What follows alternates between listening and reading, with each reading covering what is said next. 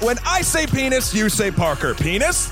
Parker? Penis? Not in reference to Nicholas Parker who's been on the show? No. Just Daniel Parker? Parker. Okay, Parker. Okay, my name is Matthew Krol.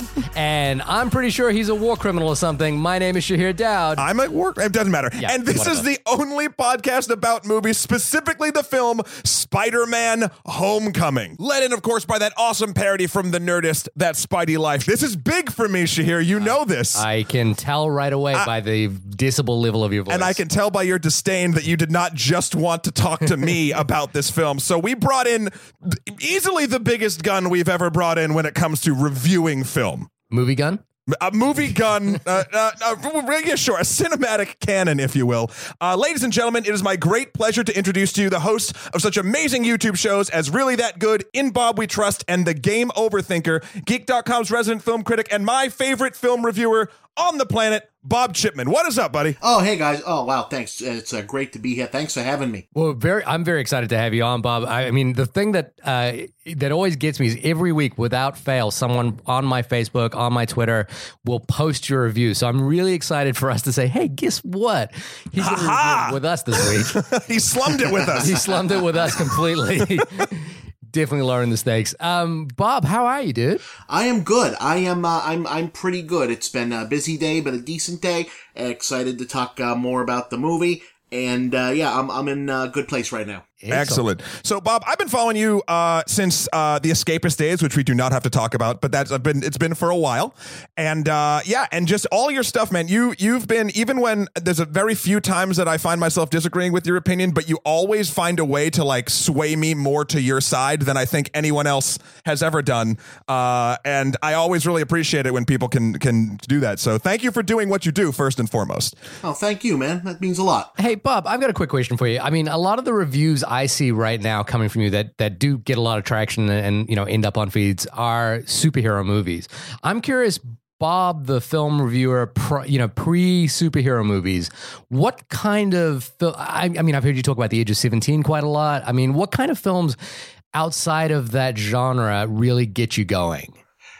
Well, you know, I'll I'll I'll watch pretty much uh, anything. Uh, the the reason that there's uh, I think feels like there's a focus on superhero movies right now is because uh, that's what they're making. Yeah, you know, it's, you know, it's it's sort of like it's like, hey, you you review a superhero movie every week, and I'm like, yeah, that's that's what's opening every week. That's what's opening wide, and that's uh, you know, ideally, especially when you're working for an outlet that uh, you do not own yourself, Gotcha. and uh, wants the highest traffic thing possible. You know, uh, if it comes out, you know, if Spider-Man comes out and anything else comes out, you're probably not reviewing anything else. Right. Yeah. But Uh, if you, you know, if you could, what would you you know? I mean, what what what outside of that genre do you wish you'd kind of taken a stab at that you might not have been able to because of the popularity of your show? Uh, well, I, I try to cover as much of the things as I can, but, um, I generally, I'm, I actually have more in terms of just pure fun, in terms of, hey, that this is both fun to write and also work. I, I have more fun reviewing older films of all stripe than, uh, than newer stuff. That, that's not to say that I think that, you know, oh, all newer stuff is bad or, you know, Yeah, nothing yeah. interesting happened after 1989, but you get to think on it more, you know, uh, you, you get to look at things, you, you can kind of get like the, the, the gods and generals view of history with it. Yeah, of course. Yeah, and there's and there's you've seen you've seen where it landed in in the spectrum of history and whether you can revise that or whether you can whether you agree with that or not. Right. Yeah, yeah. I mean, if, if I had the kind of, uh, if I had the kind of poll that, that, that some, uh, and I, I think hopefully I can get to, to that at, at some point. It's been an up and down. Um, that, you know, there, there are some, uh, YouTube reviewers, quote unquote, that pretty much anything they put up is going to get a million hits no matter what. Right. And, and they can, uh, and, and the people that can do that, 90% of them have worked their asses off to get there. Yeah. Right. Uh, to, to, to a degree and, and have built it largely on their own without having to have been part of a corporation or an outlet, uh, like I have. So more power to them. Just enormous amounts of respect. If, if I had that kind of platform, I might still review new movies just because I like going to movies. I see them all the time. It's, it's good to have, uh, to, to keep current with things. But, you know, the, the things as, a film content maker that bring me the most personal joy is uh, like in October when I do uh, Schlocktober, which started out on the Escapist site and now is part of In Bob We Trust. Uh, because that's just, you know, five to ten minute essays about, you know, bizarre old stuff that no one's heard of. And I'm, I'm never happier doing that part of my work than I am when I put out something like that or something from good enough movies or really that good. And people tell me, Hey, I'd never heard of that before. This is nuts. Uh, you know, I'm so glad you showed that to me. That's, that's as close as I get to feeling like this is more than like a job. Like this is, yeah, I, I did some legitimate good for, for someone. well, yeah, and also I kind of want to touch on really that good uh, briefly because when you first started doing that, um, and for listeners uh, who don't know what that is, it's basically your take. You look back and it's like almost like half hour ish deep dive into films, and you talk about like if like they are still really that good, but you do it in such a positive way. I mean, I know we're guilty, me more than Shahir, of when uh, when we don't like something, it's very easy to like attack it, but we Yeah. always do fall back to we understand filmmaking is hard and we understand most people don't go out to make a bad movie. So like it does eventually start feeling bad when it's just, you know, bile over and over and over again. What I really love about really that good is it not only is it a deep dive, but it's it's really a, a positive take on the deep dive. And I've I've really appreciated that as well. Oh, thanks, man. Yeah, that that's that that's the the pure labor labor of love of what I do because it's it takes much too long and YouTube's algorithms and such are much too arcane for that to ever be something that's like purely profitable. Yeah. But but it it's uh it's the it's the thing that I'm proudest of that I've uh, put out there in the the criticism sense of you know it's a thing I've always worried about in this job, in this genre of, of writing, video making, whatever, is that it's both easy and often more, seems more interesting to look at why something doesn't work. Yeah. And often things that are actually, you know, good and that everyone kind of agrees are good, people stop talking about why Mm-hmm. Right. and, and it and it leads to things like being assumed. You know, like oh, this is like I remember when I was uh, when I was a t- when I was a kid, everyone worshipped Steven Spielberg. Right. Yeah. Yeah. He he he was, and now you know pretty much still do, but like. film talk people, you know, just said, "Oh my God, Steven Spielberg! He's the the the god of living directors. He's amazing." When I'm a teenager and when I'm a twenty something in in taking film classes in college, you know, it turns into, "Oh, Steven Spielberg, God, you know, it's so mainstream. All he does is make movies that everyone likes. Yeah. that's so easy." There's know, a there's an interesting uh, Dawson's Creek moment, which Uh, Dawson's Creek? Dawson's Creek, yeah, Dawson's Creek moment, which which features exactly that. And and I think we're going to talk about Steven Spielberg quite a lot in our next week review when we review um, Bong Joon Ho's Okja, which is just coming up on Netflix as well. Um, yeah, I completely agree with you. It is it, it is a uh, a classic sort of film snobbery thing to to to disrespect uh, the work of populists, um, you know, and, and take that uh, into and make it seem like it's assumed that populists are automatically bad if you're a film critic because you're diving deep. I wonder Right. just before we move on into Spider Man, if there's one film that you could either champion, you know, something that either got you excited about filmmaking and being a film reviewer, or one film that's out right now that you kind of like, you know, maybe just not be getting as much love and you wish you could just kind of direct people towards. Is there anything like that you could kind of just mention to us before we ju- dive straight into the biggest movie on the planet? right now, um, I I don't know if it's still under embargo, but uh, if hypothetically there was a film coming out that was about uh, gorillas of some sort, Sure. of course. perhaps in some kind of conflict, I would say is uh, even better than I was expecting. I- I'm So, sure wow. we're, we're going to be talking about uh, some gorillas uh, soon, and, I, and I'm pretty sure a Gorilla's going to get a lot of loves. yeah, yeah, de- definitely, uh, definitely something I was very fond of. I'm trying to think if there was uh, any other. Uh, Even when you were, you know, a young film student or young, you know, aspiring filmmaker, you know, something that really, you know, ET, anything that just got you going. uh, well, you know, I, I wish I had a more interesting answer. That, you know, that wasn't like a typical Mm-hmm. No, geek no. nerd kind of thing. But uh, it was more than anything else the the early early work from uh, Sam Raimi and Peter Jackson Oh, that yeah. really nudged me in. Yep. Oh, so bad. I'm from New Zealand, by the way. So bad taste awesome. is kind of Yeah. you know bad taste, Braindead meet the feebles are part of the pa- the lexicon of, of what I grew up with. Oh yeah, and and they're they're amazing films, and all and also what, and I I heaven only knows if this is still the case in the the digital age, but what was so striking about those was not only are you know here's two guys that are sort of like making my own kind of sensibility things is even though they're huge, elaborate, and incredibly skilled filmmakers. You know, they're working on these shoestring budgets and you can see the, the seams and the masks and you can see how the, the, the cheesy special effects were done and it made me want to go out and say, wait a minute, that looks about at the level of something I can manage. I Right. think I could, it gets you so psyched up to look at like Peter Jackson playing five roles in, in, uh, bad taste. in bad taste. Yeah, And Yeah. you know Yeah. what's what's remarkable though is I think uh, you know in that sort of uh, looking at something in its historical context is watching something like Bad Taste or Evil Dead and wa- and realizing that there's no money in those films, but watching and going. I can see the filmmaker that would make Lord of the Rings in that movie. You know, because there's an escalation of, of stakes and and Right. spectacle, which directly relates to exactly what he does in those in those later films. Um, which I think is really, yeah, like as you say, as a young filmmaker, is pretty exciting. yeah, it, it was. It's just, uh, and and actually, I did just think of a more recent movie that I think would should be on everyone's must see list. If you didn't see Colossal yet, see it. Oh, I Oh, lo- yeah. I loved Yep. Colossal. Yep. It's going to end up on my top ten list. I'm pretty sure. It was uh, it was such a nice uh, a, a nice sort of surprise for me coming out of the gate, and uh, yeah, we uh, we did colossal, yes, we did. and uh, it, that was so much fun, and uh, if you went a lot of places other other than I didn't expect it to go.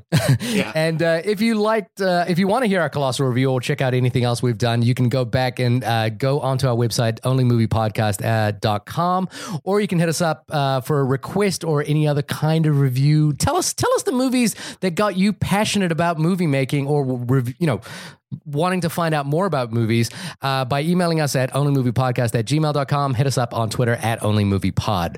Uh, That was a smooth transition, by the way. Yeah, just wanted to call out and break the smoothness you did, and just made that was a very nice. Uh, that was a colossal transition, Shahir. and that was not. Yeah, there we go. Zing! All right, enough enough of this nonsense. But enough of the the the small indies that uh, that small indies. that got us there. Although I think we're actually going to use that phrase a lot in reference to Spider-Man: Homecoming. Uh, po- possibly. I, I think we are. Uh, well, Oh, you are. I'm So, you so you've just put the cart before the horse. Uh, okay, so everyone who's listened to this show before knows my history with Spider-Man. I, uh, you know, I love. Actually, I don't. No, I don't think. I don't think they do know your history of Spider-Man. I think How they know your history with Marvel movies. But Oh. we have not reviewed, even though there's been uh, there's been a reboot and a sequel.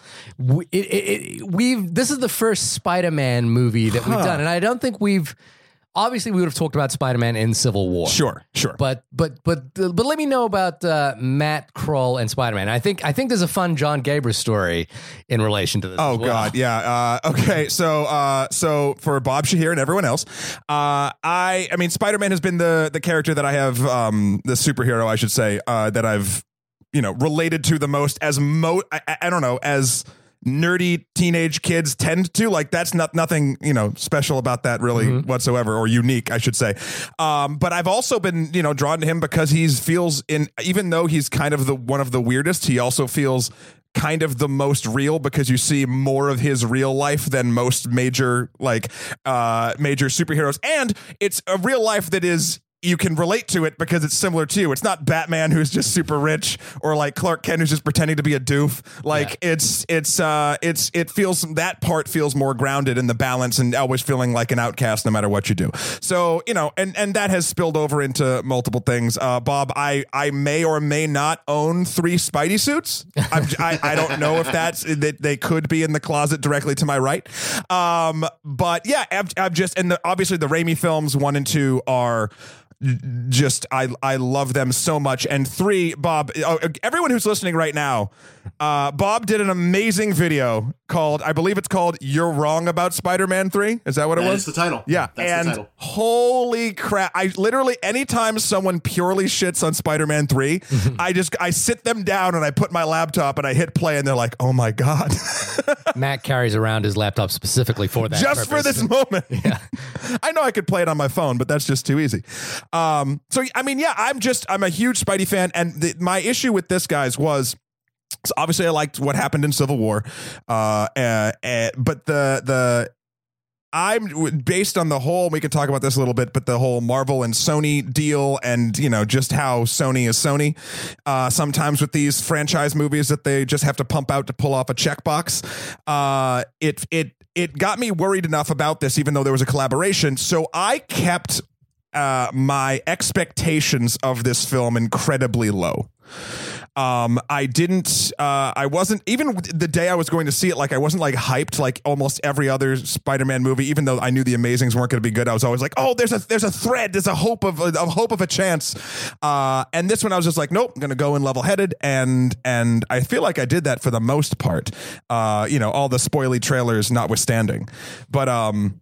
Yeah, I mean that's basically. I mean, again, it's not an interesting story. It's just sort of the story You that like I have. Spider-Man. That's, yeah, uh, yeah, Yeah. I could boil that down a lot faster. Uh, I like Spider Man. uh, Bob, what about you? What's what's your history with the character, or the films, or or anything uh, web slinger related?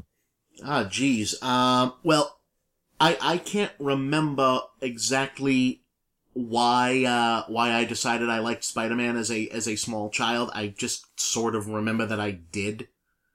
Uh, Right. You know, I gi- give, given you know the age thing, I probably didn't like first come to it in uh, comics, uh, especially since I don't think anyone really comes to. I don't think anyone born after about 1985 or so really comes to their favorite superhero characters from comics. You usually find it somewhere else and then uh, slide back in. That seems to be my experience. Mhm. Uh, but, uh, you know, I was always, uh, loved Spider-Man as a kid, always, uh, you know, sort of identified with it, which is sort of the point of this character.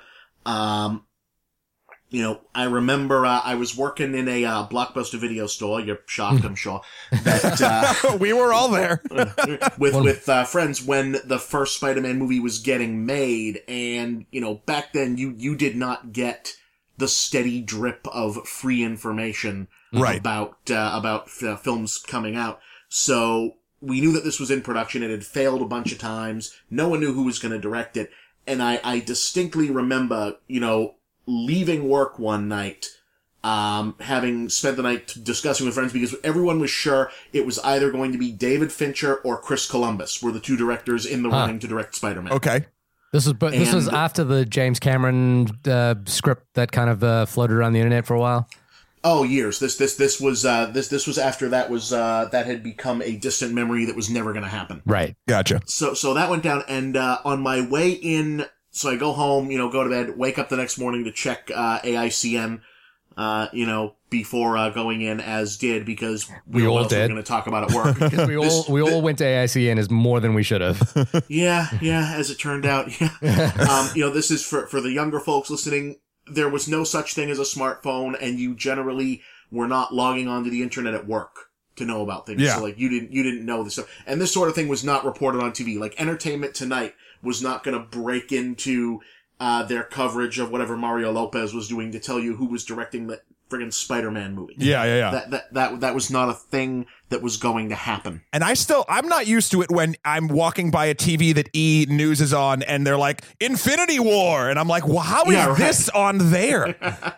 Yeah. So even in the days when Spider-Man 1 was just coming out, I think Sam Raimi wasn't a household name to the point where I think f- you know, film fans were excited at the idea of Sam Raimi, this guy who'd been doing sort of Evil Dead, these horror movies, Darkman, that kind of thing, was gonna do a big, you know, tentpole release. And I think that even even the idea of like big superhero tentpoles wasn't a thing back then. Yeah. Um, so it, it- it's kind of a, it's kind of crazy, you know, like that was really the the point at which Sam Raimi became the Sam Raimi that we know today, even though he's been around for a while. Um, you're also a big uh, comic book reader as well. I'm guessing, you know, uh, having looked at some of your videos, like uh, what, what's you know, like is there a particular Spider-Man story that really grabbed you, or or anything in the in, the- in the comic books that worked that well for you as well? Uh, you know, my, my favorite Spider-Man stories were generally published before I was born. Okay, yeah. Uh, but, uh, you know, I'm, I, I'm very fond of, uh, pr- pretty much everything on from when John Romita took over the book as uh, main artist, uh, all the way up through the early, early 1980s. You know, pr- pretty much right around the time, like, Todd McFarlane starts regularly drawing, and then, like, uh, you know, at on- once Venom has come back more than once is the point where I kind of go, ah, okay, all right, I'm I'm sort of uh sort of out, I'm I'm no longer that interested in this. Yeah. But uh, you know that that whole run is is just probably you know my favorite comic stuff, certainly from Marvel ever. You know, that was uh, that was huge. You know, so that that was uh, that was big. Once I eventually was able to, you know, reread it in trades and uh, back issues and whatnot, I was like, yeah, this is this is as good as uh, as it should be. Okay. Uh, I'll keep mine ver- fairly short, uh, which is that Spider-Man for me is not a character I'm I've that I- I've been that interested in you know growing up. Obviously uh, for me uh, when i read the dark knight returns that transformed what i understood about batman. So batman became the zenith point for what i thought and felt superhero the superhero genre could turn towards. So I was always a Batman fan. I, I really enjoyed the first Spider-Man movie uh, in the theater. I thought it was like a rollicking good time. It was it was the first time I kind of felt like, hey, this is just you know pure cinematic fun. Um, I wasn't, and then I think you know for me my my uh if you listen to any of our back episodes my lack of interest in superhero films because of their sort of adherence to conventionality started i would actually really pinpoint it to being around spider-man 2 which i know is is like you know a much beloved film. But uh but for me that was the point at which i found um the emotional undertones of what Raimi was trying to do with spider-man to be a little uninteresting. Uh, if you know, it seemed to work and people loved it, but I, I personally started finding it a little you know, fairly uninteresting.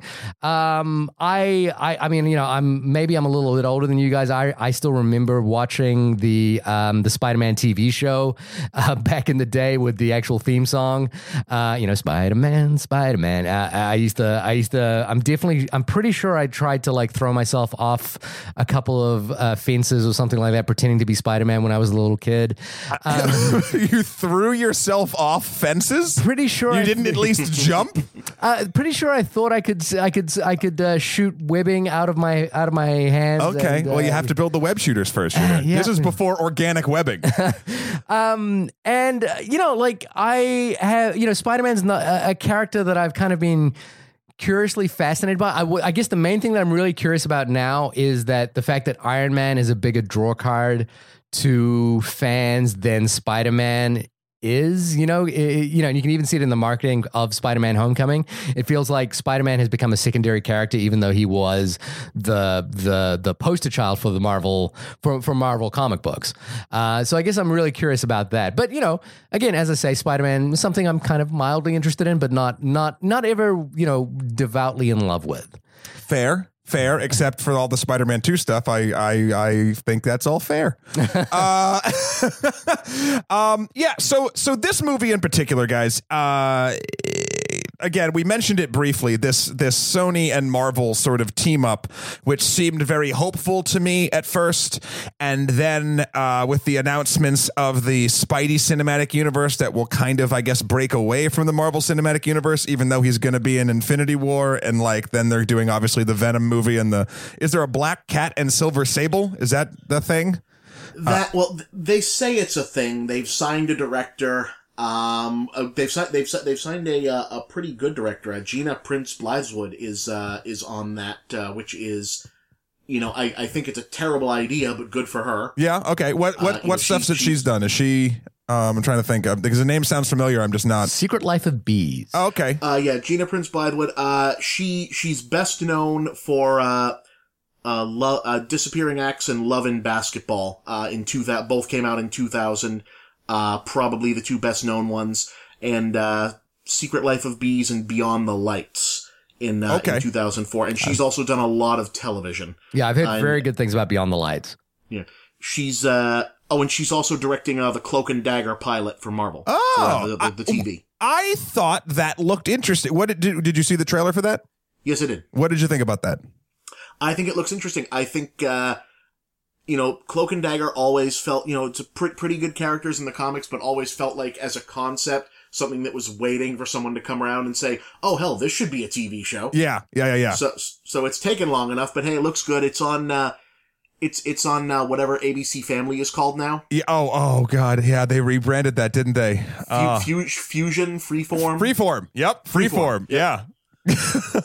uh, and if it's so funny because if you look at something like the Cloak and Dagger trailer versus something like uh, I don't know the Inhumans trailer, uh, it- one was paid for by IMAX and doesn't look great yet. uh, and the other one just sort of came out of nowhere with these sort of minor characters too that are just it, I don't know. I just I'm so looking forward to that uh, in you know direct juxtaposition of the Inhuman stuff. Um, but so sorry. So yeah. So the the the the deal with with Sony and Marvel is kind of unprecedented in like big sort of franchisee history, right? Like like borrowing a character and like you get money off your movies and we get money off our movies, but like we get to use Tony Stark and you get to use Spider-Man. Like that just seems so strange. And then it, I wonder, especially watching this film, Spider-Man Homecoming, like the parts that I liked and the parts that I didn't like, I'm wonder. I always find myself like, who who am I blaming for this? you know what I mean? Like, I think it's Sony when I don't like it, but maybe it's a Marvel thing. I don't know. I I could my fanboy could be showing, uh, and uh, yeah, I don't know. I mean, what do you guys think? Well, I was uh, the thing. You know, part of my homework this week was I uh, on Hulu there was a documentary playing uh, Doom: The Untold Story of Roger Corman's Fantastic Four, which I which I caught and watched, and and that's a really interesting um it, it's it's you know it's not a great great film but it's an interesting look at at the way in which the rights for a property can become hotly contested and can basically allow a film like Roger Corman's Fantastic Four to be made in the in the, in an attempt to kind of seal the rights. And I think you know, like the one thing about it that that um, we have to remember: is Sony bought the rights to Spider Man when Marvel was not a studio, and when Marvel's you know biggest success story at, up until that point had been things like the schlocky Spider Man TV show or um or the, the Incredible uh, Hulk the show. Incredible yeah. Hulk TV show. So these weren't like you know high watermarks for uh, for translation of their material into into a cinematic world. Um, so the the the the selling off of the rights between Marvel and Sony. Uh, it, it, I guess, and Bob, you can probably speak to this more because I didn't even watch the second Amazing Spider-Man movie at this point. Um, it felt like it, you know, it's impossible for Sony to try and continue the the facade of owning Spider-Man and keeping Spider-Man from Avengers when it seemed that, that he was such a a bitter fit for for uh, what Marvel was doing with the Marvel Cinematic Universe. Um, and I I wonder if you guys being passionate fans about Spider-Man didn't see it as a somewhat kind of admittance of defeat uh, on Sony's part, and and maybe even a cynical, uh, you know, like having the character redrawn this third time so quickly after you know it had basically been redone again for a second time, uh, felt somewhat you know like it seems to me the the machinations of a studio were on display for us to, for us. And I, and I wonder as you guys as fans you know whether there was something kind of mildly cynical about that or my, you know like made it feel slightly cynical I don't think I need to have been a fan to, to, to see this as completely cynical. Right. like, like this, this, this is as, this is as naked a glimpse as the, the mass audience, both of press and, you know, like the, the, the press never gets to see it this clearly. The audience certainly doesn't of, of seeing how the sausage gets made on these things. Right. You know, of like, like this, this is, and a lot of it is, very unfortunate. You know, like the the ugly component to this is I don't know how much of this ever happens uh, without the Sony hack. Yeah, yeah, of course, of course. Yeah. yeah. You know, and and now that we, you know, unfortunately, like at the time that was already kind of ugly. It's like, oh hey, you know, I I don't love uh, you know these hacker brats, you know, breaking into Sony's email and you know effing up everyone's uh, jobs just because. And now those same guys have kind of uh, you know had had their fun with my country's elections. Yeah. So uh, yeah. Yeah. Hmm. Yeah, so that happened. So it's it's it's no it's so what was already an, an ugly side to this story is now a really ugly side to this story because you've got all of that business involved. But uh, you know, the the thing of it is, even when the amazing movies were coming out, uh, we now know, and it was, you know, moderately known at the time that Marvel and Sony were talking to each other and past each other trying to work out some way to, to cross promote these things.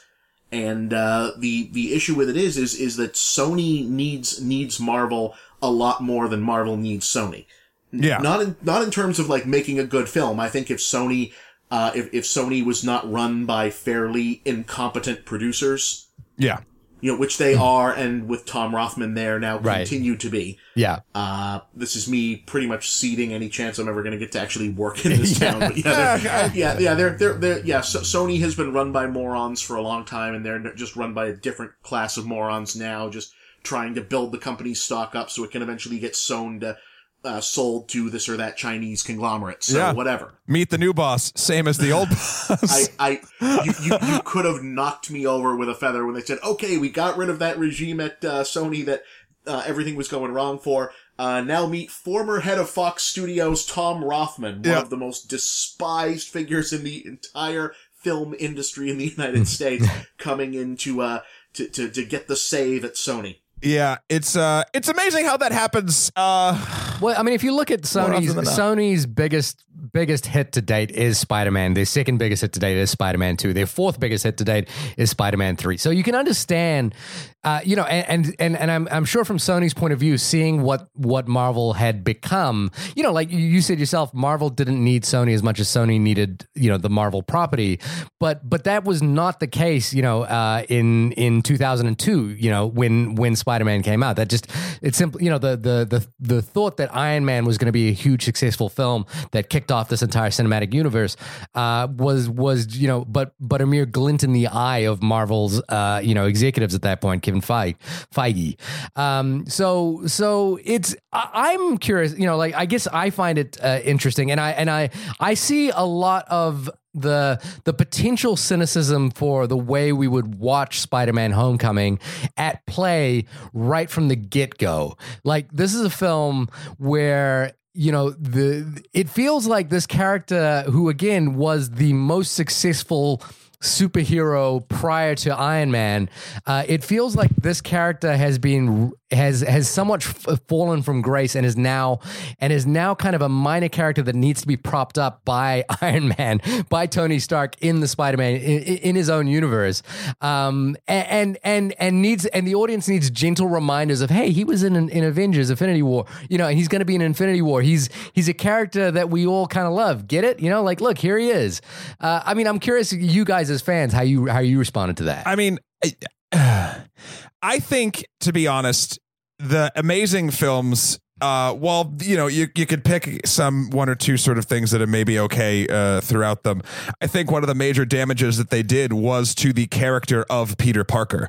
Like, in my opinion, they made him not only not Peter Parker, but just not likable. He was kind of a dick. He literally steals a minority's internship to get into Oscorp. He does these small, tiny, weird, dumb things that that are just like this is not a good person and he's like he's more of a dick than he is he I don't know he just so it, it's kind of sullied and, and I feel like if you look at you know uh Tobey Maguire or Raimi's Spider-Man versus the Amazing Spider-Man not that I think that um Andrew Garfield would have made a particularly bad Spider-Man had he been directed differently. I just think that with with Raimi's films, you get a character that you you can really buy into the weird, amazing shit that Spider-Man does because behind it all is the character of Peter Parker being played very well, who is a shy, invisible nobody who has a heart of gold. And in the amazing films, it's like he's the same person inside and outside of the suit. Uh, and it's just, it just, it sullied it for me. And now I was psyched to sort of see uh, something at least closer to to to Raimi's Spider-Man. I don't know, Bob. What do you what do you think about that? Uh, well, when it comes to the amazing movies, I can't put too much of it on Andrew Garfield. I really can't put too much of it on Mark Webb. Uh, you know, they have awful screenplays, um, written by not terribly good writers. Uh, once again, goodbye to working in the industry, but you know, not, you, you Listen, know, I'm, I'm, sorry. definitely Or- sure all of Sony's people are listening. right Everyone's now. listening. Yeah. or Orci and Kurtzman are just not good at what they do, and they're really not good at what they keep getting hired to do, which is build these universe things. Uh, and the thing is, you look at the Amazing Spider movies. If you follow the the business of filmmaking for a while, you start to be able to see the difference between a movie where the uh, the producers in terms of the executives of the company who want to control a whole bunch of other business stuff through this movie and it are in charge and where a, a director is in charge. And uh, you know, like like for better or for worse, in say the Transformers movies, not good films, don't like them at all. But Michael Bay is in charge of those movies, Right. Because if he wasn't, they wouldn't be three hours long and go off on all these bizarre tangents that are just sort of specific to various obsessions of Michael Bay and, and his writers. Romeo and Juliet law. Uh, also, uh, Robert, uh, uh, was it uh, Kurtzman and uh, Orci are, uh, have been involved in the Transformers universe. In, in the second one, yeah, Yeah. The, the the worst one. The, Yeah. That that's how bad they are. They wrote the worst Transformers movie. Transformers.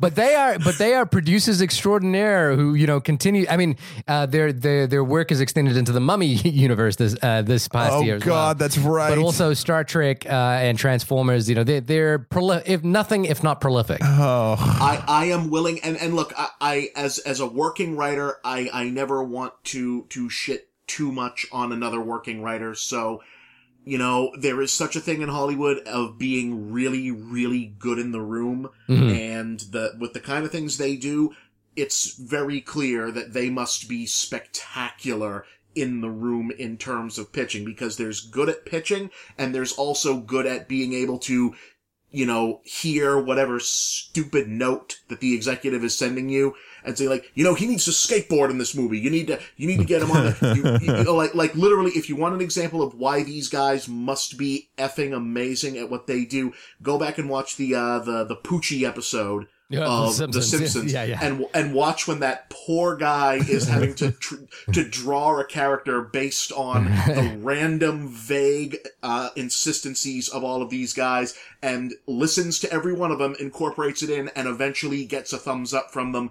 That that is the the working experience of Hollywood's screenwriters on these things, and if you can do that, you can work. If you can hear them say, "We think Peter Parker should uh, should have a skateboard scene in there," can, can you get that in? Can you, can you make him more of like a chosen one? Can we get a, a Destiny sort of thing happening because everybody likes Destiny in the Matrix? If you can say yes to that and make that executive feel like his note has been listened to and is in the script, you will work. yeah, To, to so, be so fair, kudos to them. yeah. To be fair, uh, the Amazing Spider-Man was written by one of my favorite, well, by a person who wrote one of my favorite screenplays, James Vanderbilt, who wrote the Zodiac.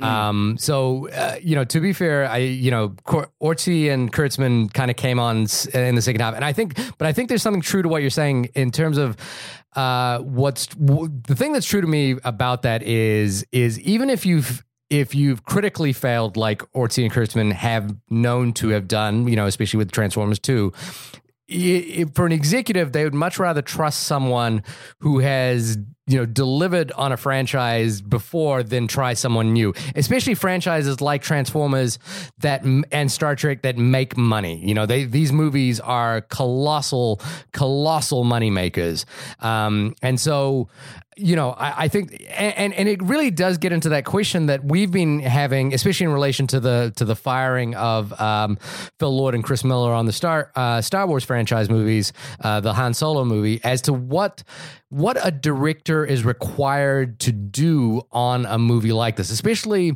I think you know, uh, uh, especially around Patty Jenkins uh, in Wonder Woman, there was this sort of question of like, do we trust a director to do this? And I think the firing of Phil Lord and Chris Miller, if you want to talk about the you know the sausage being you know seeing how the sausage is made, exposes the notion that directors especially on these big tentpole films, and especially filmmakers coming in like John Watts for uh, Spider-Man: Homecoming, aren't necessarily there because of their previous work. They're there because they have known to deliver or could potentially deliver and are at a stage in their career where they may be willing to take those kinds of notes as you just mentioned before.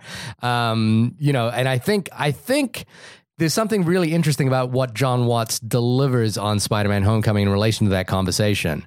Um, Well, should we? Should we? We spent about a half hour, if not more, talking about the histories and the back from back and forth. Yeah, let's get into it. Let's Let's, get, into the homecoming. I feel like I should go first because I, I want you guys to have the the lion's share conversation about this movie. Okay. and I, I'm, I'm, yeah. So this is terrifying, Bob. When he sets stuff up like this, it's normally a trap.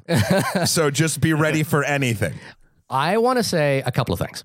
Uh, Spider-Man: Homecoming for me um, is a good example of something that I often feel like doesn't work in in these larger Marvel, you know, larger cinematic universe movies, which is that it's reliant entirely upon your know your knowledge and understanding of previous iterations of the character in order to engage with and enjoy this particular uh, particular film. And I and I find that um, I think that can be useful, but I find more often than not that that does not actually advance what the film is potentially able to do as much as it kind of just you know gives us a framework to understand it. I, and so an example of where i think that really works well is logan which you know which takes our knowledge and understanding of who logan is and transforms it in a way. It's you know kind of similar to what uh, frank miller's the dark knight returns did. Um, so so that's something i'm always kind of like uh, i feel often on the back foot with with these kinds of movies when when it's so overly reliant on reminding us that that it is part of a bigger franchise and it is part of a bigger universe, and that is where we should draw our pleasure from. Um, on the other side of it is, this is a genuinely charming and engaging and fun film. I actually did have a very good time at this movie. And and and I think it it comes down to a couple of things. One one of the and I'll I'll, I'll bring it break it into minutia just to just to explain my point a little bit, which is that that the reason why I think part of us were all dazzled by the the initial the first Spy, Sam Raimi Spider Man was that Raimi managed to bring to life the the visceral thrill of of being Spider-Man. And and it was something that, you know, we'd kind of all thought about and we hadn't really, you know, we'd all imagined, but Raimi actually like brought it to life. So we we saw Spider-Man swinging from Manhattan's buildings and it, and it was it was a roller coaster rush. The interesting thing about Homecoming is Homecoming never tries to do that. It never, you know, and I, I think that was something true of, of the Amazing Spider-Man as well. I think Homecoming really just skips over that that that that attempt to translate the visceral pleasure of being Spider-Man to screen. Instead, it, it, I mean, it has smaller moments like that, but instead, what what I'm kind of really impressed by is John Watts as a director. He's a he's also a credited screenwriter on this film of just pushing the story forward. He's he really doesn't linger on on any big visual theatrical moment. Instead, he just kind of just rams the story forward and he just keeps it going and keeps churning it up. And I think, you know, as much as as much as my initial hesitations about the way in which we should watch a movie like this because of its place within you know a 22 movie arc at this point. And and, and i you know I, I think we've talked about this in, in some of our previous reviews. Um, it feels to me a little bit like like we're getting into uh, what television was back in the 90s kind of thing with the Marvel Cinematic Universe, which is that they're kind of every movie feels like a monster of the week and it's just kind of treading water. I, I don't, I'm not passionately engaged with the overall arc. That said, I think this is a very good episode of the Spider-Man story. I think this is a very, very good episode of uh, of a Marvel TV This is show during peak week yeah, exactly. It's you know, it's like it's like a good bottle episode. Um, you know, it's it's or sweeps week. Sweeps week. it's it's inconsequential. It's it's moderately unambitious, um, but it succeeds on its own terms, and that's what I like about it. Um, oddly, it feels to me to be the first. It feels like an indie Marvel movie. If that, if that, if those two words thrown together kind of make sense. In that, If it, feel, it, it feels like imagine if there was a superhero movie at Sundance this year, and this this would be that movie. Um, you know, it's small, it's charming. It's some and as as pejorative as the term has become reflective upon Sundance Award winners recently, it's it's somewhat inconsequential, but it but it works on its own terms. If that is true, then that would explain why you kind of liked it. I kind I kind of I I didn't I didn't dislike my time at the movie. Fair. It, it, it's it's it's Fair. on par with Star Trek Beyond and Guardians of the Galaxy for me, as in they're really Okay. good, entertaining episodes. Okay, Bob, you wanna you wanna take your first thoughts? Uh, I, I agree with that summation of it. I, I think if it was a Sundance movie, it would be one that uh, probably didn't make it to theaters. Exactly, exactly. A film like The Sessions, which won a, a lot of awards, but nobody saw. Yeah, I, well, I don't. I think it would have won awards either. I think it would have been a movie that people kind of said, "Oh, hey, that's charming," Yeah. and uh, and and you know, which is you know, by the way, fine. You know, every once in a while, one of those turns out to be a big deal. Uh, I'm I'm gonna probably date myself a little bit, which is bizarre that this would be considered dated, but it really sort of feels like a rep. Like everyone said, the reference point to this was like, oh, it's Ferris Bueller's Day Off because they they showed it on TV at one point, and they've done that really cynical trailer that Yeah. you know just makes it look like Ferris Bueller's Day Off because they play the Running Home song. Yeah, yeah. yeah. And uh but like the the reference point to this to me honestly feels a little bit closer to Napoleon Dynamite. Okay. Yeah, I can see that. Although Napoleon Dynamite is a major head. Yeah, well it was, but it was also a really tiny movie that came out of nowhere because the Nickelodeon crowd got onto it and said, "Oh, hey, this is us." Yeah. Okay. I can see that. Yeah, I, I thought you know I think the movie's fine. I, I think it's just a fine. It's a good enough, mostly disposable teenage movie that happens to also be about Spider-Man, and I I don't see that as an inherently negative thing. I I see the fact that you know they didn't make a particularly interesting movie or tell a particularly interesting story out of it to to to be a negative thing. I think if you're if you've got something that you know whatever form you release it in you're going to make 1 billion dollars no matter what you know it, it it you should possibly feel just a little bit obligated to to you know do something you know remotely interesting with it. The, these movies tend to be either really good really interesting or really bad. And to have one come out that's just an a, a, a decent not spectacular two and a half star movie is almost kind of weird. You know, where it's, it's a, it's not a movie that like is going to elevate the Marvel thing at all. It, it doesn't do a single thing to change the face of the Marvel universe or really add anything to it, but it also doesn't like, it, it, it's not like when Batman v Superman comes out and it's like, oh my god, is this whole project already over? Right. Yeah, yeah. Yeah, like it, it doesn't do that either. It's just uh it's an okay movie. It it is very much an episodic thing. Like, okay, here's the most recent Marvel thing.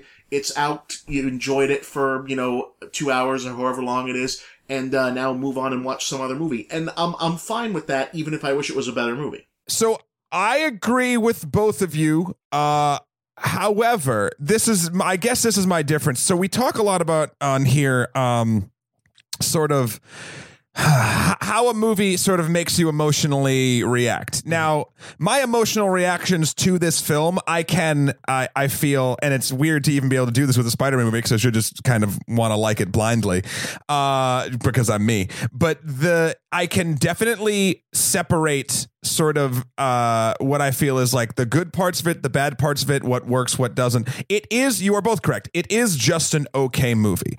But the things that it does well in that stew of okayness are the exact things that speak to me as a as a film viewer, as a as a content creator, and as my sort of my uh I guess uh inner child, so to speak, or who I was when I was like 15. And uh I what I found way more interesting than like because the action stuff was just sort of action stuff and it was neat. Like that's cool. Shahir, you mentioned they don't like ever do total like full on action porn to it. So it's like it's just like, yep, and they move through it and whatever. The high school stuff, the stuff with his friends, the the, the moment honestly that was the most heartbreaking for me in this film. We'll just get into spoilers because we've been talking for so long, and this isn't even a major one. uh, is when uh when they're in Washington D.C. at the field trip, and Liz Allen runs into him, and they're all going to the pool. Like they snuck out of their rooms and they're going to the pool late night on this school field trip, which I've Yeah. done a bunch of times, and I've also felt left out of doing a bunch of times. And Peter can't join because he has to go be Spider Man, and it's just like it's those moments. And uh, Ned, uh, his best friend in the movie, Ned, really sort of seals all this sort of feeling home for me. Uh, that's the stuff that I really gravitated towards. Then you put that through a Spider-Man lens for me, and I, I, I guys, I, I'm not kidding when I said I was literally caught myself just consistently smiling, and then I get into the question of, okay, if I'm really loving the experience of watching this, but I know critically that it's just a meh film, I don't know where I should fall on this. Uh, I feel like I'm gloating a little, not gloating, uh, making a sort of a more glowing review than I should. I I think its use of music feels sort of super forced, and like all superhero movies are using popular like poppy music. So now we're gonna cram a bunch of songs in here randomly. Oddly, we're going to cram in the Rolling Stones right at the beginning. Let's just do it. Yeah. Uh, I feel like um, uh, I think there's something you called out, Bob, in in your review, the heavy lifting scene.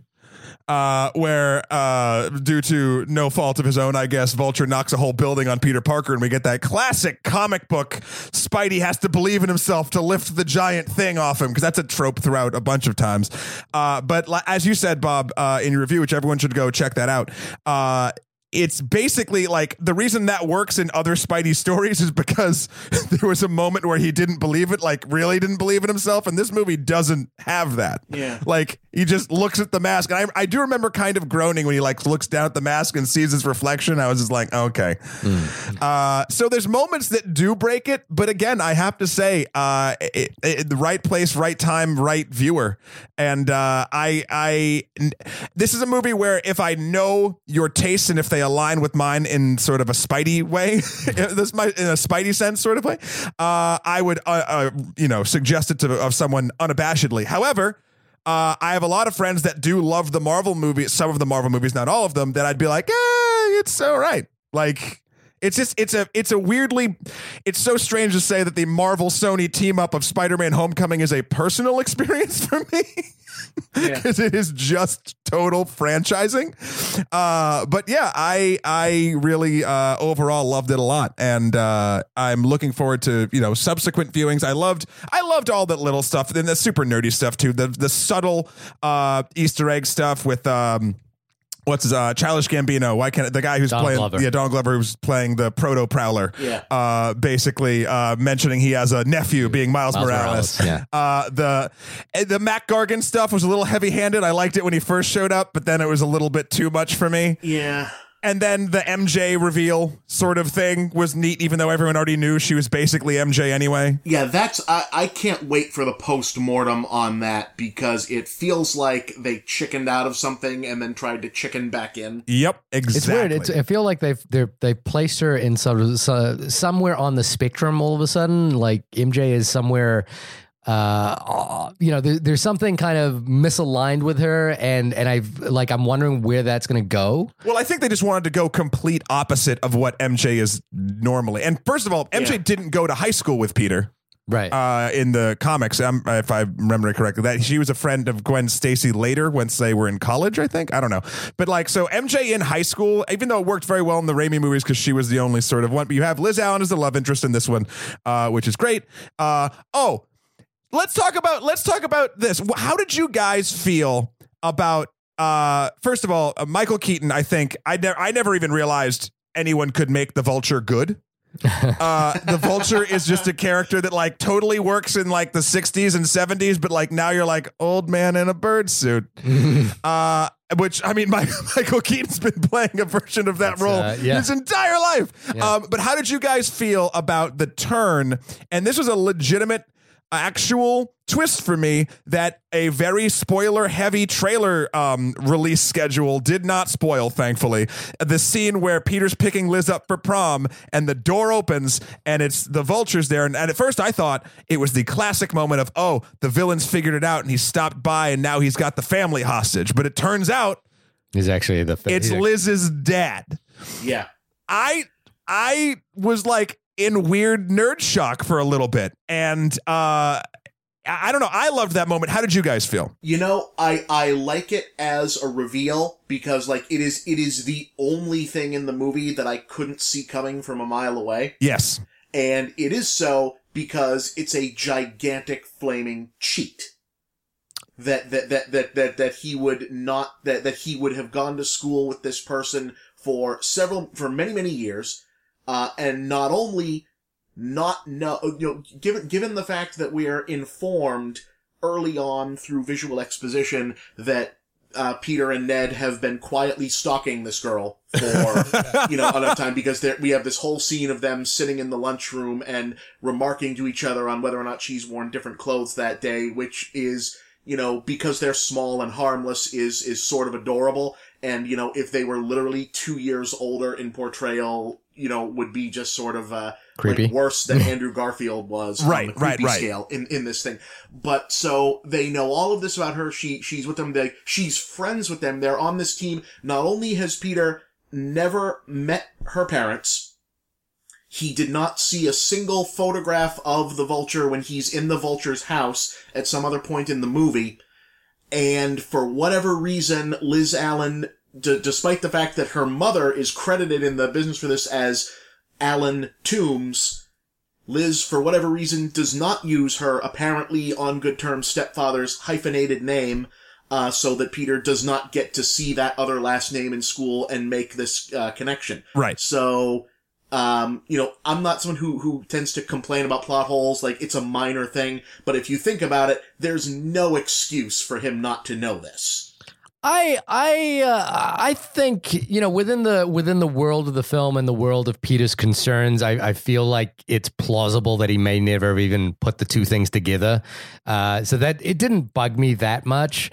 Uh, but but it sounds like you know like again it, you know I I think Matt what you're saying is that it, it works as a moment, and for me personally, I think the thing here is that it comes down to um, how efficiently a job John Watts, the director, does at pushing the story forward, so that when that moment happens, it genuinely feels like a moment, and it's a it's a smaller moment, and it's not hinged upon sort of a big explosion or anything like that. It's hinged upon our understanding of what we know of this character, um, and I- and I, you know, like I, I may have kind of been, it, it may have sounded like I was giving this a backhanded compliment to begin with.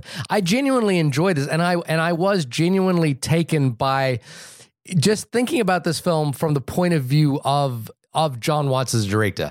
Um, you know, John Watts is a guy who who had done a schlocky horror film before this, a movie called Clown that he basically got greenlit off the trailer, which he said was directed by Eli Roth, and then Eli Roth called him and said, "Hey, do you want to actually make this movie?" Which is kind of a, a weird success. That's story. a strange success story. Yeah, it's a strange success story. Then he made, you know, uh, uh, a sleeper indie hit, uh, Cop Car, which I haven't seen, but but a, a very good friend of mine, Gavin McGibbon, who also hosts another podcast, uh, did say, you know, recommended me to watch it, and he said. The reason he's excited for Spider Man now is that he felt like this was a director who knew and understood story, and that's the kind of person you should give a franchise film. And and having watched this film, I kind of agree with him. Again, you know, Bob, you and I kind of talked briefly at the beginning about uh, of of like the pressure with which the studio is is trying to churn this out in order to to to make a profit. So the artists who come in, the screenwriter, the director, are really at the behest of a machine that wants to simply print money. And and whether you can do something interesting within that framework is a challenge. And now I don't I'm not suggesting that John Watts has done something extraordinarily interesting with this. I think, you know, I, as odd as it would, I think if the film was the Miles Morales story, I think that would be pushing it further than than I think we might be comfortable with. And I think that would be interesting and exciting and and that would be a bold step.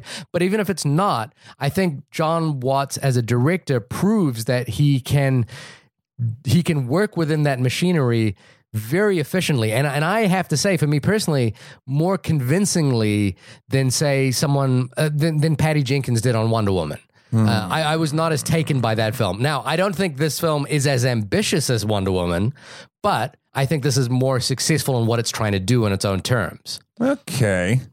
I, I can't go there, but I understand how you get there. Right. That's fair. Uh so so here's here's the thing. This is uh, I, again. I feel like I've been heaping praise on this. I want to talk about one other moment in the film near the very end that I didn't particularly. It's one of those like. It's like eating too much ice cream. Uh, when like brain freeze. it- well, brain freeze or just your stomach turns. You're like, yeah, I can keep eating this because it's delicious, even though your stomach is hurting. You're like, why am I doing this? And the moment I'm talking about is when finally everything's wrapped up and Peter defeats uh, Toomes and you know delivers him to the cops. And Tony Stark's like, I knew you could do it, kid.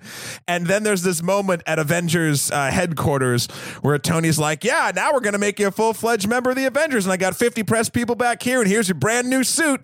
And then uh he shows him the suit and it's cool and he almost does it. Then Peter decides that, oh no, it's just exactly, I want to stick with my regular life as what I liked all along and blah, blah, blah. And he's like, was this a test? And Tony's like, yeah, it was a test. And he leaves. And then it turns out, due to a funny little reveal, that Pepper Potts is back in Tony's life, that there actually were reporters and this whole thing was real. That to me, that was a moment where it just didn't feel natural in the world that the movie had built. It didn't feel natural to the character that Tony Stark kind of has been set up to be. And it felt like it felt like a move like it felt super corporate even from the Sony side because they they need Spider-Man to be important enough that the Avengers would want him but he needs to be on his own Yeah. like and it just felt I don't know that was the most dishonest part of the movie to me how did you guys feel about that I, uh, you know, I, I agree that it's forced. Um, I, I knew it was coming because, like, once, as soon as the, the arc of the movie sets in within the first five minutes of, oh, oh okay, this is a stay in school kid movie Yeah. where, Yeah. where joining the Avengers is standing in for a lucrative NBA contract yes you know, is uh like once that's there, I'm like, oh, okay, so the end of the movie is they offer him to be in the Avengers, and he says, no, actually, I've learned that I want to stay here and help, you know, my people, and you know, it sets up this whole, you know, kind of equally forced dynamic where you know Peter, who is seems to be poor, we don't really know what their situation is, but they don't seem to have a ton of money, uh, and uh, you know, like so, like so that he is a where I'm not sure. Did, did they say what Aunt May does for a living? uh, I don't I think she's just professionally hot in Yeah, this okay. universe Yeah, uh people just fawn over her because it's Marisa Tomei yeah. I So don't know it's- that, that, like, well, we're leaning on the idea that uh, you know Peter is nominally working class because he's yes you know, bas- basically because he lives in an apartment block in Queens. That's that's kind of the the angle there, and therefore that gives him some kind of camaraderie with the Vulture, so that we can lean on this very sort of forced blue collar working class hero bullshit. right goes, you know, you know, Pete, guys like us, the corporate guys, they don't understand us, which is is it works because he's full of shit. But also, it feels like the movie wants me to be more sympathetic to the vulture than I really feel like I should be. Right. Because even know- if you get screwed over by a corporate overlord, you're still a dick if you start murdering people with alien weapons. Yeah. Also, there there were you know, are we to believe that was the only construction project in Manhattan? Right. Well, it Like, was, you there, know, look, there was nothing. There was no other build. Like he's he's basically a scrap metal dealer, right? Yeah. Is, is what we're leaning towards here. I'm pretty sure there's other stuff in New York that needed to be taken apart, but whatever. But Bob, he bought he bought trucks. He bought six trucks. Yeah, I know, and, and he's and, and he's empl- and he's employing a bunch of other minor references to other Spider-Man villains. So fine, you know, whatever. it, it like everything else in this movie, it's like ah, you know, fine, you know, good. I see what you're doing. A for effort, good enough. He has the wings, so I I won't complain too much.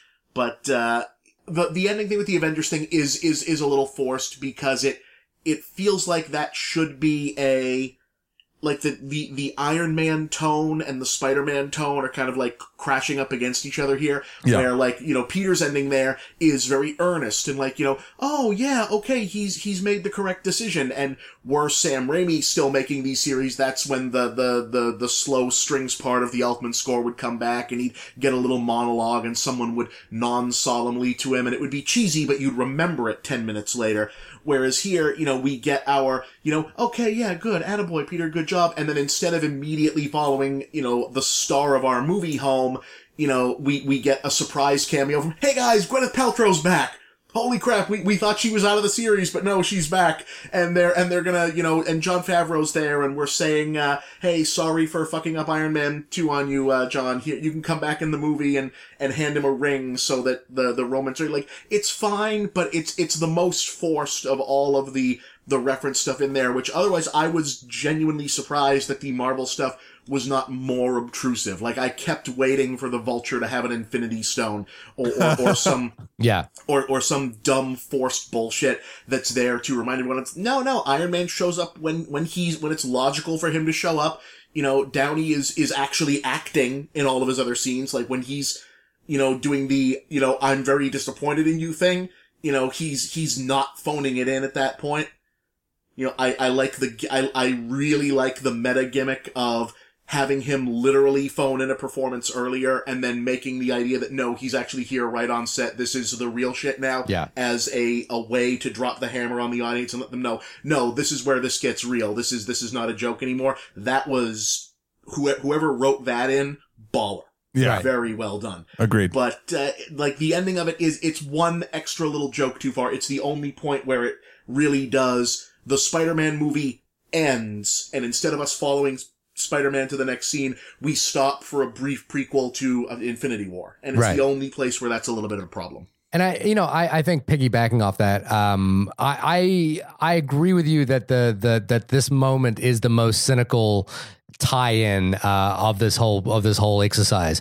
Um, you know, the curious thing for me, and I think the reason why it worked was I actually was was kind of sold by by Michael Keaton's The Vulture and and his kind of blue collar, you know, as you guys call it, blue collar bullshit, um, because because his his entire argument is that Tony Stark continues to to continues to profit off his own off his own chaos, and I and I something about that did ring true, and I what I'd what I would have hoped is that is that um, Peter Parker's rejection of Tony Stark of joining the Avengers at the end was an acceptance of the Vulture's point of view there that that you know in order to to create our own destiny we have to take things into our own hands. And and so if you know like that that line if you if you if you what was the line if you need the suit then you don't need the suit or uh, how would he if say you need the suit, then you don't deserve to have it. yeah, something like that. Yeah. If if if the if the the result of that line had been him realizing that he needs to go and make his own suit, or you know, like I think that would have been a more satisfying ending to this as a story whereas uh, instead what we get is is a a closer tie-in to to the avengers sequel uh, the avengers infinity wars but but again i don't you know because Michael Keaton kind of works this well, and I think and I think the story works, you know, uh, as it needs as it's required to work. It, it doesn't. It, it doesn't throw me out of the movie. It doesn't like make me go, ah, this is really not working. It kind of all.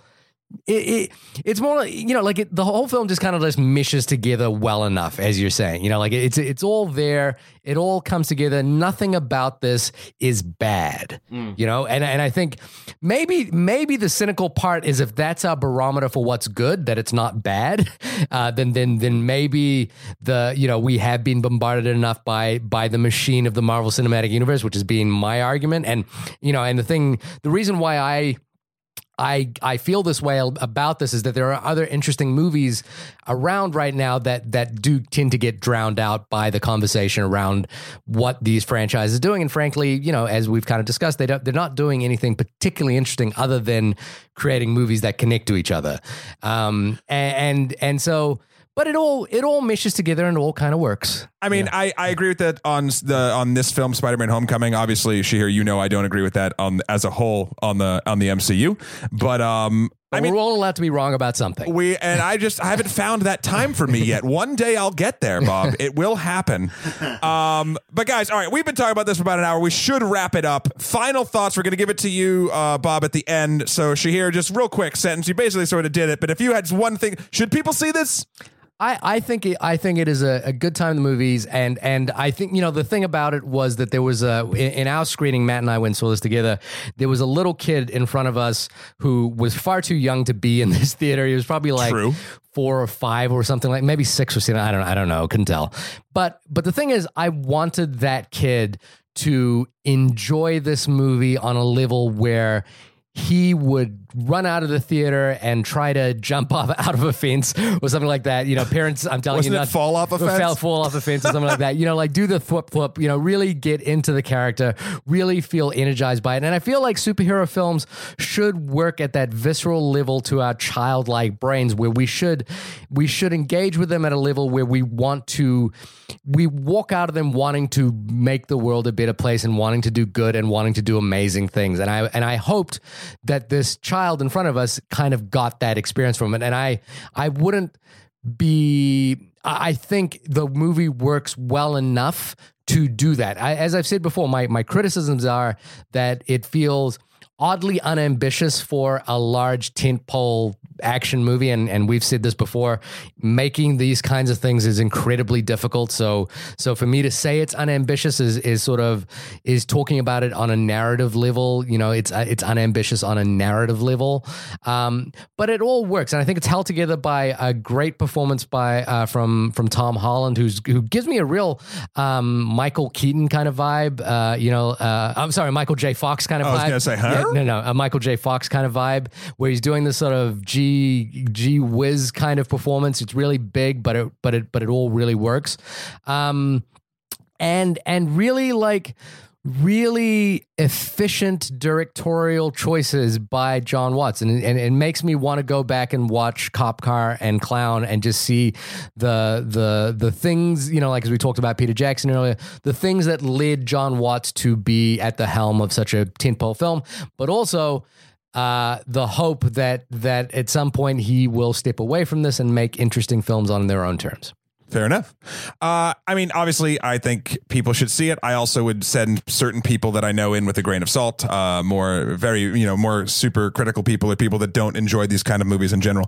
Uh, but it it hit me in in my feels, and uh, again, I do have to say that the strengths of this movie do lie in the high school parts uh, and the uh, Spider-Man parts and the MCU parts are uh, just sort of the icing on the cake. And sometimes uh, the cake is all icing and it gets a little bit sour. Uh, but overall, I mean, I really enjoyed it, and I'm really looking forward to seeing how Sony um, totally doesn't mess up its own Spider Verse. I think I I just I'm just really looking to the future. We're hoping that that Life prequel turns out to be the Venom Oh prequel. yeah, we really Bob, we really wanted the film Life to be the Venom prequel. yeah, that was a strange rumor. Yeah, I, I just I was like, all right, let's go. Anyway, Bob, final thoughts. Uh, I I don't know if I should say that like you know everyone should see this, but the thing is everyone's gonna see this anyway, and uh, you know there's nothing wrong. There's nothing like super wrong with it. You know, it's a a perfectly serviceable, small, minor movie. Uh, if not for the the fact that it's based on uh, a you know 70 year old media franchise and now connected to this big Marvel hullabaloo, it would probably be a a one and done, quickly forgotten movie that people would think about five years from now and go, "Oh yeah, hey, that one about the kid with the spider bite, that was kind of cool." Yeah. Right. Uh, you know, it's it's that kind of thing, and I think that the only way that the Marvel Cinematic Universe whole big thing is both going to survive on its own terms and also not become a black hole from which every other movie genre cannot escape is for us to get to a cultural point where it's okay that not every one of these matters. You know, that they can string together this actually unimportant meta story about magic rocks and the people who do or do not have them. And just because that gives you the illusion of, you know, a bunch of, uh, stuff that you absolutely need to see that you really can just, you know, see it eventually and just let it live in the big cultural zeitgeist and not necessarily build your entire movie going life around it because otherwise this is going to burn itself out. Yeah. But if if the eventual future once we're done killing Thanos or or whatever is the point of Infinity War if if this is going to be what a lot of this eventually looks like is a bunch of little movies that come out they're kind of connected to each other but if you don't give a shit you don't need to it is probably the way that this sustains and uh you know in that respect I think it's a you know it, it, it's a decent little movie and uh, I'm sure I'm gonna get sick of talking about it because there's just nothing in it that's worth spending, you know, the years that we're gonna spend talking about this on it. Uh, I I hope that the the next one, by which I mean the next Spider-Man, not the Infinity War. I hope the next one of these looks at this and says, okay, we've got good characters, we've got our high school stuff, it that that all works. You know, the foundation is here. Now that we've established that we can do light and airy fun with this, what's the what's the other shoe? You know, now that we've done the villain who doesn't really matter, we've gone through a, a you know a, a, relationship story that's not really quite there. You know, what is what does this look like when it has to get big and serious? When we get the what's the Empire Strikes Back moment for this franchise? That is what I want to find out. Uh, Okay. Bob, do you, just just a one quick question off that. Do you think it's it's it's behooves us as reviewers and as an audience to to challenge our expectations of what we think these movies should do in order to push that forward? So, I mean, it's curious because you said that you know, like if we if we accept that the cultural conversation is about just accepting that these films are little and ins- inconsequential, do you think you know? I I, I kind of uh, backed myself into a corner a little earlier when I said that you know. The fact that the film is is okay is the barometer of what requires it to be good. Do you think we need to be a little bit more aggressive about that, or do we, you know, as an audience, do we need to like say, hey, you know what?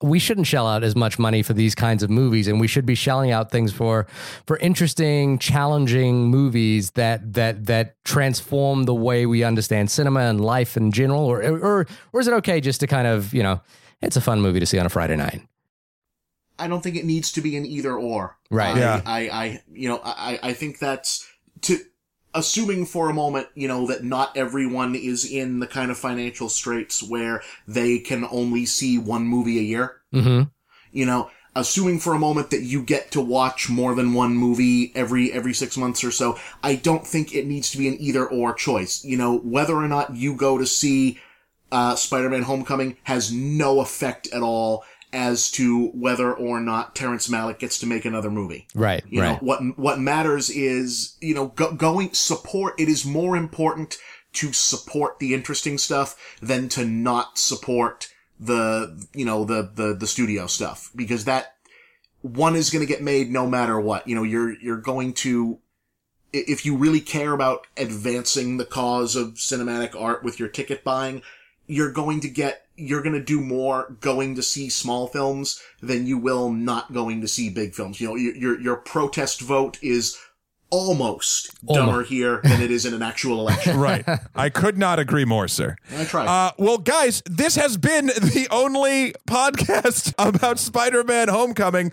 Bob, when you are not doing everything that a spider can, where can folks find you across this worldwide interweb? Uh, right now, the majority of my content uh, independently is posted to uh, my YouTube channel. That's under uh, Movie Bob. Uh, you can uh, find the shows are called Really That Good, In Bob We Trust, uh, Game Overthinker. Uh, those are them. Uh, you can also find my blog, uh, my personal site rather, that kind of collects the hub of everything. That's moviebobcentral.com. Uh, please bookmark that and go because that uh, makes things good for everything. Uh, MovieBob1 is the Patreon. That's uh, paying for me to do a lot of this stuff. And uh, I am also the, the you can find my weekly paid uh, professional gig at uh, geek.com. That's uh, every week, uh, usually once, sometimes twice a week with uh, reviews of uh, new release films. Uh, please check that out. And I'm also a news writer for uh, screenrant.com. And uh, check that out there because I have uh, some interesting, uh, I hopefully, hopefully interesting uh, long form articles posted there, which uh, you may find uh, to your enjoyment as well. And uh, please follow me on Twitter at the uh, at the underscore movie bob. Uh, because sometimes I get off on a real tear and uh, you'll want to be there for that because I sometimes have to delete it right afterwards. They they are always wonderful, and I, I every time I see you come across my Twitter feed, I'm like, oh yes, I'm I'm going to get, I will enjoy, I will enjoy this. Um, yes, and please again, I just want to reiterate one more time to everyone: uh, go to Patreon, look up Movie Bob. Donate, I think, what is it, a dollar? You will be getting so much content for so little money. Uh, and entirely worth your time it's it's worth voting with your dollar yes, this vote way. with your dollar there, people. There's a vote. Thank Uh, you so much. Yes, no, of course. And thank you for being on the show. Um, and Shahir, of course, when you're not uh, debating the validity of the MCU with me, where can people I, find I you? feel like that's pretty much all I do at this point. it is. debate the validity Okay, of the so MCU. nowhere else. Uh, if you want to see that more often, um, you can go to uh, my website, www.shahirdaud.com. That's S H A H I R D A U D. Want to put in a plug for the music video we launched last week, uh, Pyramids, uh, Wind at My Back, which uh, is not available on a single site right now. It's still on Vimeo, so you have to post it. So we will post it again on the Facebook page as a link after the show comes out if you want to if you want to check it out. It's very way. good. It's very cool. It's very colorful. Yes, and robot music video. Is it the way. coming? It is coming. Oh It my ha- God. It has a release date, and so robot music video will be coming soon. I'll Bob, keep posted about that. Uh, Shahir is a director and he makes music videos uh, a bunch. He makes great ones, but the one I'm really excited about, he made forever ago, and I guess it's fi- it's it's robots that play good like real music. Like Nice. it's it's it's going to be amazing, and I'm very psyched for that. Uh, and everybody, you can find me at MatthewKrol.com, M A T H A W K R O L.com for my life and work. Skeletor, the number four P R E Z on Instagram or Emperor MSK on Twitter. Also, please come to iTunes, leave us stars. We like them. Um, Write us in for your own movie requests or hit us up on your thoughts on Spider Man Homecoming but, uh, on Twitter at OnlyMoviePod or email us at uh, OnlyMoviePodcast at gmail.com. And we will get to all of your emails you sent us in uh, next week. We know this one went a little long, so we will do that. We got a bunch of good ones from a, a bunch of different topics, both Yeah. agreeing and disagreeing with all of us. Bob, thank you one more time. It's been great having you on. Thank you, man. Thank you so much. This has been a lot of fun. Excellent. And we will see you guys uh, next week. Yes, hopefully for some Netflix uh, fueled fun Oh, with good. uh, Super Pigs. Yes. Bye. Thwip.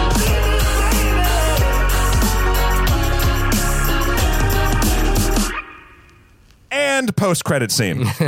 no, that's it. We're done.